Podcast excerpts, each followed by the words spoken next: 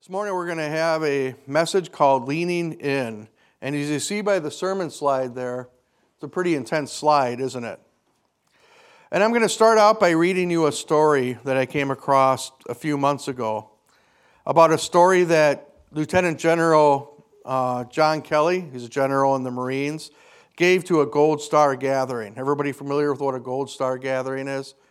Gold Star um, parents are parents who have lost sons or daughters in the military through the war on terror. And the speech from General Kelly just tugged at my heart, and I'm going to explain it, and it's going to explain this picture that we have up there today. And this is from his speech given in 2010. And by the way, this speech that he was given was four days after his own son was killed in combat. But he still kept his appointment with these Gold Star families.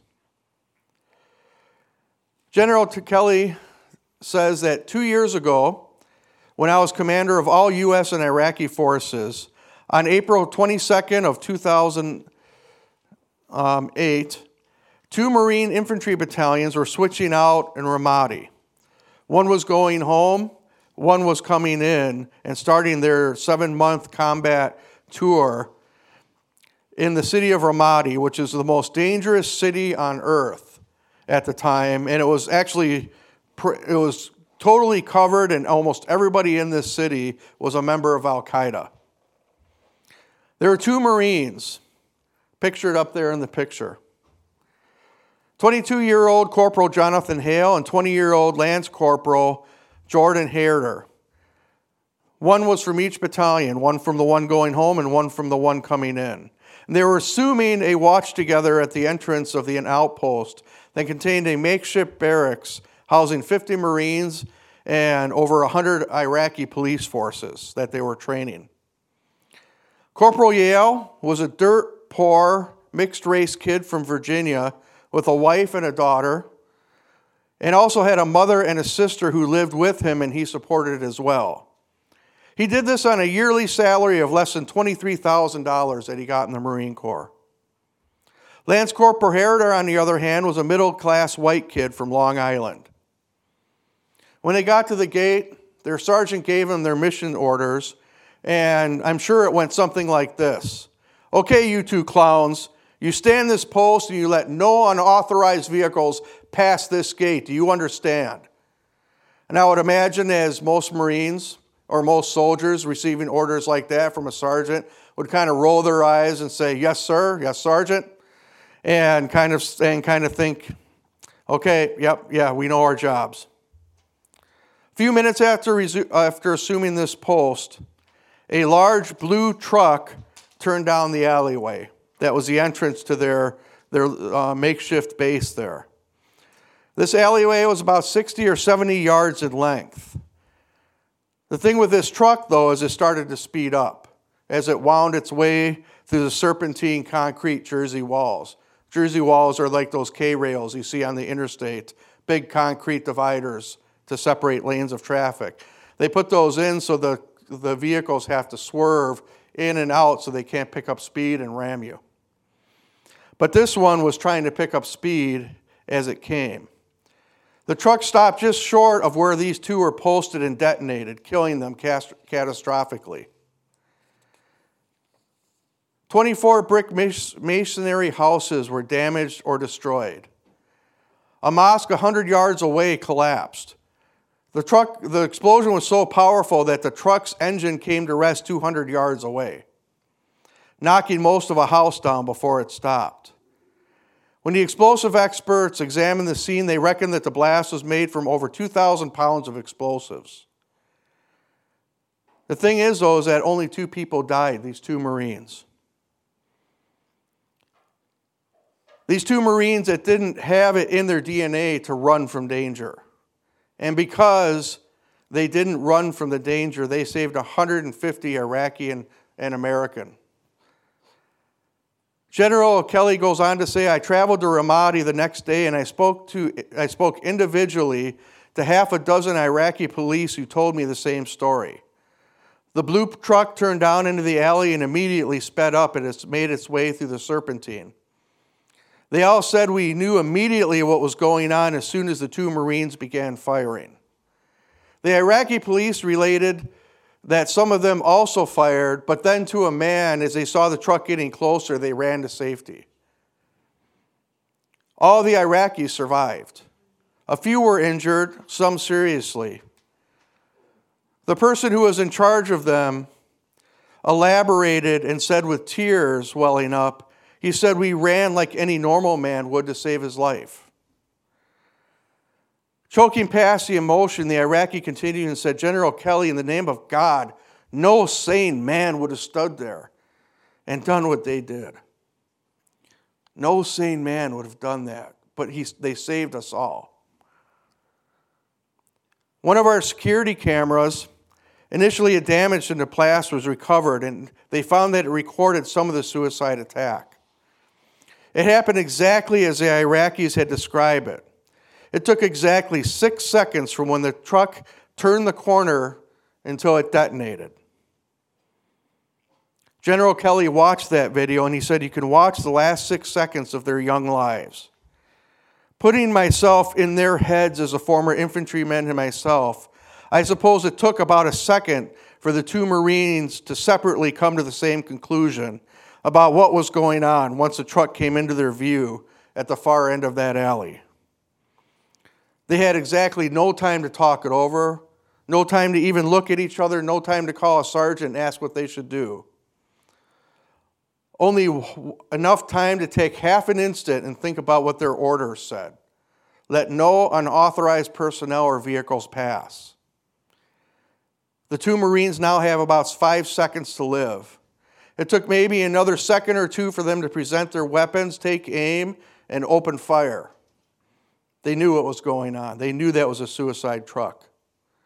By the time this truck was halfway down the barriers and gaining speed the whole time, here, the recording shows a number of the Iraqi police, some of them who had fired their AKs, and were now scattering like normal, rational men they were, some running right past the Marines who were standing there firm and firing.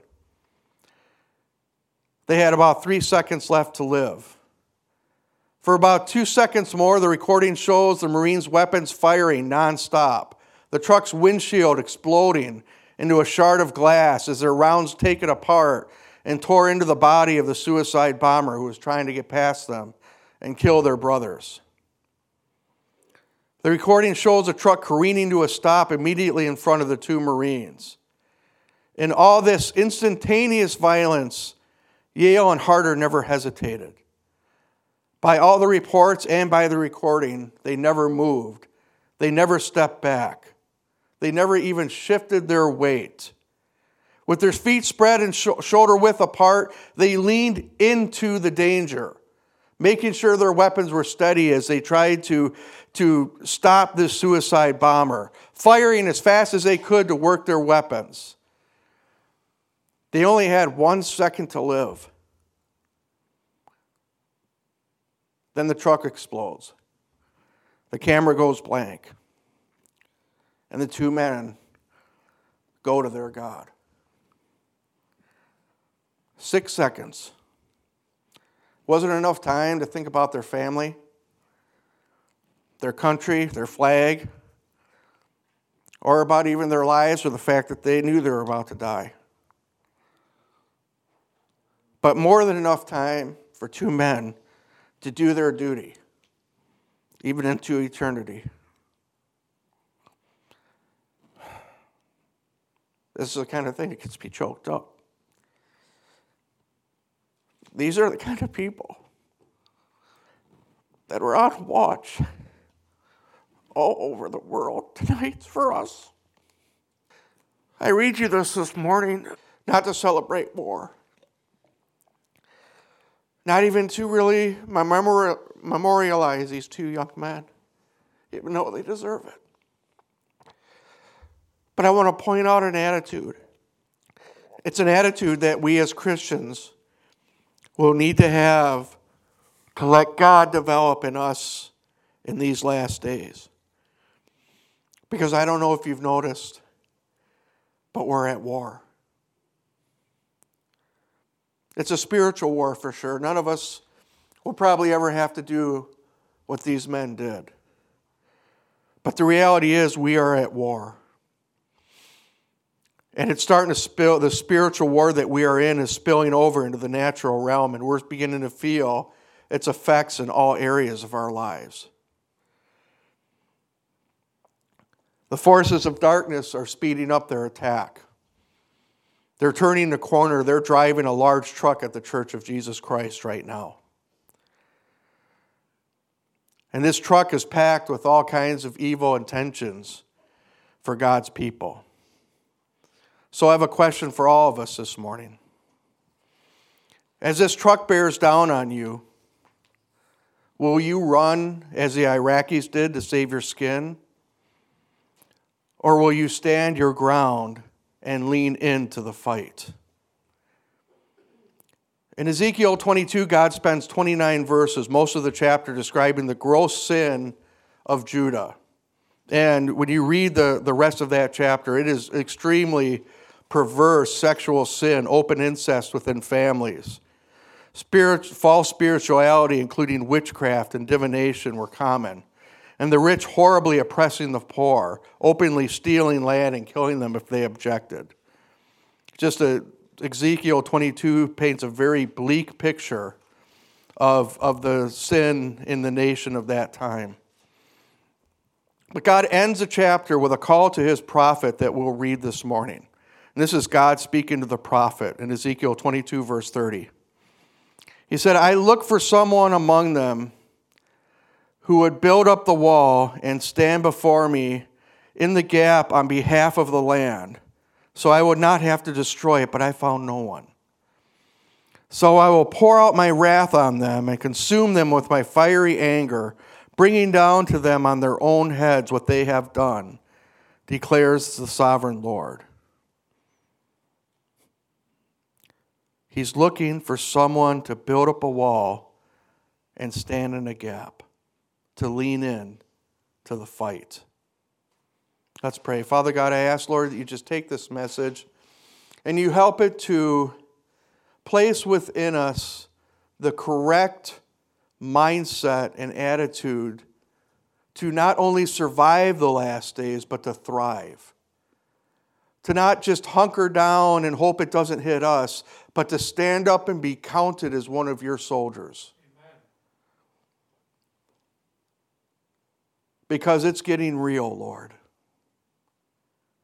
And I ask, Father, that you help prepare us for that, so that when we stand before you, we will not be ashamed. Lord God, I ask this in your name. Amen. If you're sitting here today and you're saved, you've come to know Jesus Christ as Lord and Savior, you have a lot of benefits.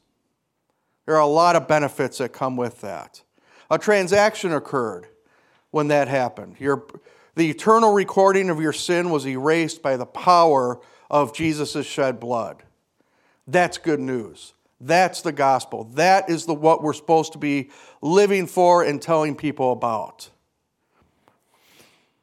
But what isn't spoken about very much in today's Christianity, and I, I speak about especially the church in America today, is the fact that when we came into the gospel, when we got saved, when we gave our hearts to Jesus, we joined a kingdom. Amen. Kingdoms are ruled, ruled by kings. They are not democracies. We don't get a say. The king has the final rule. And Jesus has some expectations of us as citizens of the kingdom that he established. And these expectations have a very simple word to describe them, and that word is duty. Duty is what kept those Marines stationed where they were at. Duty is what kept them between them, or kept them stationed that saved the lives of 150 people.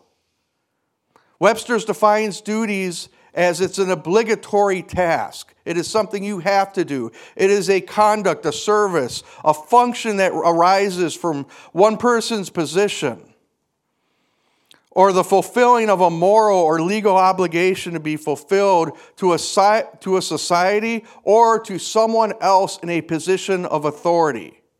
And as Christians, we have a duty to our Lord. The Bible says that we are bought with a price, and therefore we should worship God with our bodies.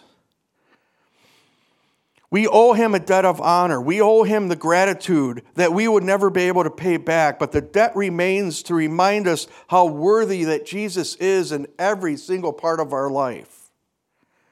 We also owe a duty to the world we live in. Sometimes within the Pentecostal church, we can get focus so much on our own personal holiness and how evil the world is that we have a tendency in the back of our mind to basically say, well, it's all going to be destroyed, it's all going to hell, so why do I need to be concerned about it? We need to be concerned because we have orders. Jesus gave us orders just like those Marines. And just like they leaned into and toward the danger, you and I have orders from our commanding officer, Jesus, to execute in these last days. And our orders, our basic orders, you have these things in the, in the military called your general orders that every soldier, whether he's a private or a general of the entire military, they have to follow. They're called general orders. Our general order is called the Great Commission. And the Great Commission, if you don't know what that is, comes from Matthew 28 18, that says, Then Jesus came to them, the disciples, saying, All heaven, or all authority in heaven and on earth has been given to me. Therefore, go and make disciples of all nations, baptizing them in the name of the Father and of the Son and of the Holy Spirit, teaching them to obey everything I have commanded you. That's your general order. That is your life purpose. Everybody wonders, I don't know what I'm supposed to be doing in your life. There it is if you're a Christian. If we're going to be salt and light in our community and our world, then we have to obey the orders of our commanding officer. We need to lean in and do what he has told us to do, no matter the cost to us purpose, personally. We need to be willing to be the person who builds up those walls that the enemy had torn down, like in the time of Ezekiel, and stand in the gap. If there's a gap in the wall that the enemy can get through, we are to stand in that gap so that the, the enemy cannot get to our loved ones, our neighbors, our cities, or our nation. We need to be the person who stands in that gap because persecution is coming. In fact, it's already here in many cases. The easy version of Christianity that we have enjoyed for decades is rapidly coming to a close. If you don't think so, our greatest ally, Great Britain, this is, these are news stories from this last week. Great Britain, people are being sent to prison for using wrong gender pronouns. Prison. In Canada, pastors cannot speak against anything having to do with transgenderism or homosexuality or prison and fines. In many so called free countries, Australia, for example, there are some cases that saying that Jesus is the only way to heaven is considered hate speech. And guess what the penalty is? Prison, fines. Those same forces that did it there are coming here and are very much here right now. The days for being in the closet for Christ are over. We need to strap up with the armor of God. We need to learn how to use this word. We need to learn how to get a little bit of fight in us and understand that we are soldiers in God's army. And as God's soldiers, we have three basic duties according to the Bible. And if you want to be a person that God can use to rebuild some of those walls that the enemy has torn down, or a person that stands in the gap for his family, his friends, his neighbors, and his world, then there are three basic duties to understand that have to be burned into our spirit this morning. And the first duty that we as Christians have is simply to stand. Ephesians 6:10 says, "Finally be strong in the Lord and in his mighty power." Put on the full armor of God so that you can take your stand against the devil's schemes.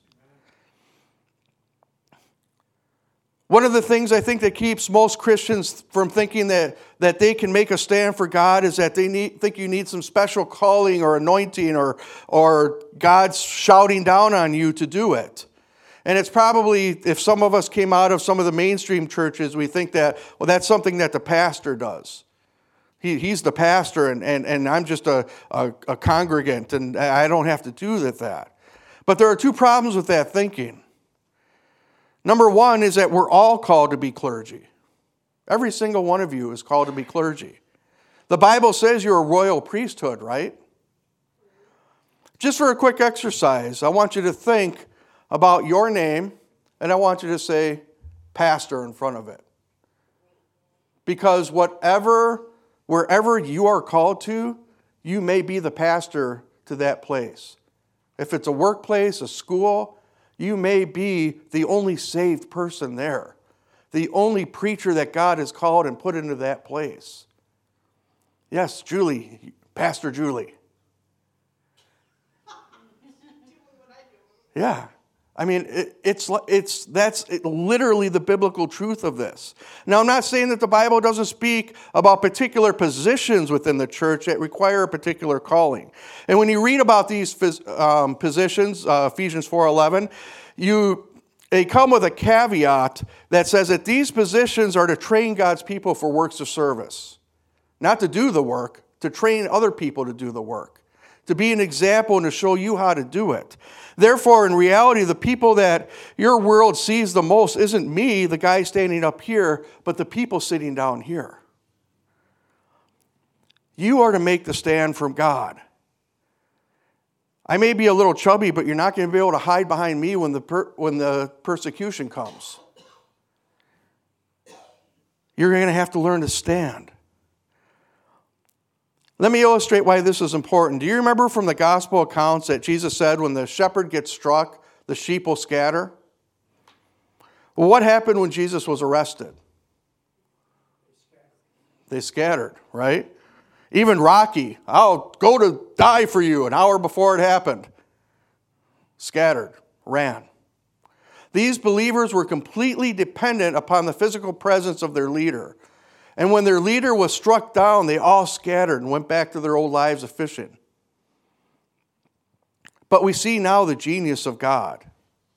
You see, God knows our weakness. God knows that, that it's, it's, it's within the human DNA for some reason that we always want to look toward the other, another human and another leader instead of just relying on Him. Even in the 21st century, right now, we are still doing what they did in King David's time, and they want a king or a man to follow. But God in the New Testament flips all that on its head. And he's saying that you are now the leader. You have the potential of carrying the same power, anointing, and kingdom privilege as a man or woman you call the pastor. You have that power within you. As long as you uh, um, humble yourself and ask God to say, God, let me, send me. As 1 Peter chapter 2 verse 9 says, you are a chosen people. Not just the elders, not just the pastors, not just the bishop, you are a chosen people. A royal priesthood, a holy nation, God's special possession that you, you may declare the praises of him who have called you out of darkness and into his wonderful light. This is important. Let me illustrate this a little bit. As part of my training to become a, a non commissioned officer in the Army, we had to go through and learn some basic leadership tactics of how to set up ambushes and things like that. And one of the things you do when you set up an ambush is you you create a depth to where you can get the, as much of the, the people you're trying to ambush in until you can identify the leader. And guess who gets shot first? The leader. Because as soon as you shoot the leader, everybody else looks around for, for orders. There's nobody giving orders, and the rest of them are easy pickings. Guess what? The kingdom of darkness operates the same way. And when we trust so much on a human leader, that if that human leader should fall or die or, or whatever, that it just ruins our world. That's why God has sent all this power and all this authority to the entire church, not just to the person standing up here. In other words, it's your duty. It's your duty to stand firm in your most holy faith and be counted as one of his disciples, regardless of what position you may hold in the local church. With the duty to stand comes the calling to occupy. That's a second order that we have today. In Luke 19 13, this is within the, the parable of the ten servants. Jesus is telling this story, and he, and he said that he, the master of the house, called his ten servants and delivered to them ten pounds and said unto them, Occupy until I come.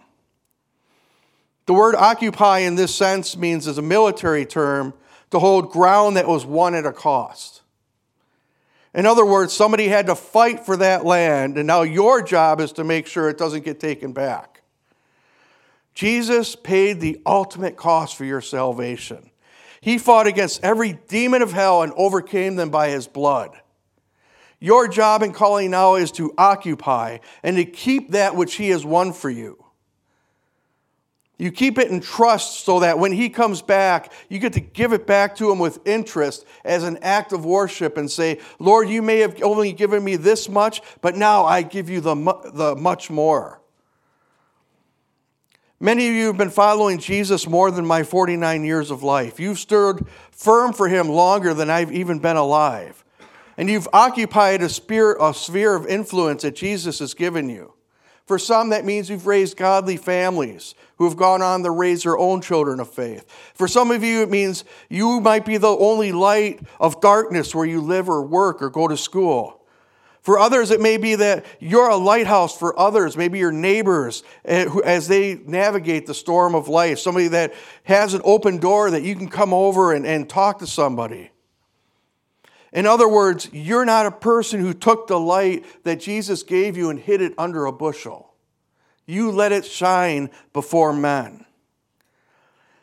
Standing firm is our duty, and occupying is our calling. It means that you are called to plant a flag of God's kingdom firmly into the ground that Jesus has given you, that you are to be an embassy for God's kingdom. That's how you occupy. If our duty is to stand and our calling is to occupy, then our mission is to save as many as we can. Our God is a God of purpose. He doesn't do things by accident. That means you are not an accident. That means despite how where despite everything in your life, no matter how much you've messed it up, he has planned around that and he's you are right where he wants you to be and he can use you right where you are. Our God is big enough to take into consideration all the mess ups within our lives and still use us to fulfill the basic mission of any Christian to save as many as we can. Now, let me be honest about this mission. Anyone here ever been a lifeguard? You know, 90%, 95% of a lifeguard's career is spent sitting in a chair. They watch their water. Maybe it's standing in a tower. They keep their eye out, and once in a very great while, will have to dive in the water to save somebody. But for the most part, their lives are boring most days, especially if they do their job right. It's kind of that same way with you and me. Most of us won't save of somebody every single day. Generally speaking, most of us will go through most of our days and never even speak the name of Jesus to another person. In fact, much of our lives is simply going to be spent trying to be good reflections of Jesus to our world. But, like that lifeguard, we need to keep our eyes open. We need to watch and see when a person starts floundering. We need to be ready to jump up out of our chairs and run and breathe the life giving gospel into them before they go down for the third time. We need to be ready to stand and lean in to the attack of the enemy when it comes, for them or for us. Let's all rise.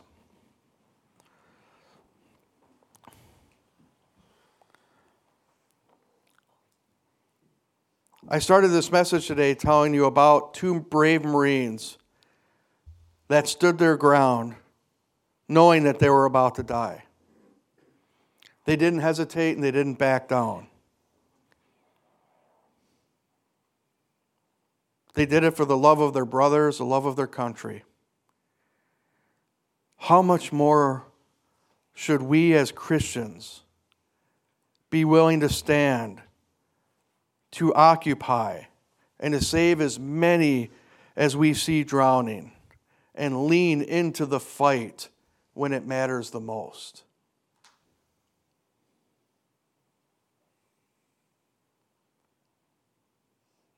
The Marines' motto is Semper Fi. It's Latin for Semper Fidelis, it means always faithful.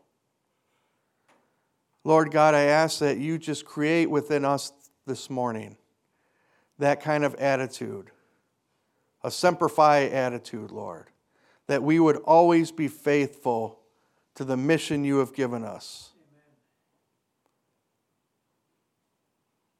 That you would enable us to be the lifeguard of our brother and sister. That we would accept the calling that you have given us in this world that fear, doubt, and unbelief, excuses would fly out the window.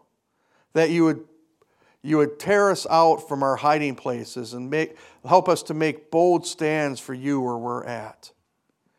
Give us wisdom and spiritual clarity to, to be able to see past a person's sin and see what is actually there a hurting person who desperately needs you. Lord God, I know this is a sobering message for us this morning, but it's a message that needs to go out and be heard. We are in the last days. Create within us what we will need to survive and thrive, and to someday hear, Well done, good and faithful servant. You have been faithful with the few, now you get the many. Enter into the joy of your master. Lord God, I just bless your people now. I thank you for their faithfulness, and I ask that your blessing be upon them this week. Give them an opportunity, Lord, to see somebody floundering. Give them an opportunity, Lord, to see a person that might be going down for the third time. And then give them the courage and spiritual anointing to step in and breathe the life giving gospel to that person. Lord God, I thank you. I thank you for, this, for our church family, Lord. They are incredible people, just like you are an incredible God. I ask your blessing to be upon them in Jesus' name. Amen.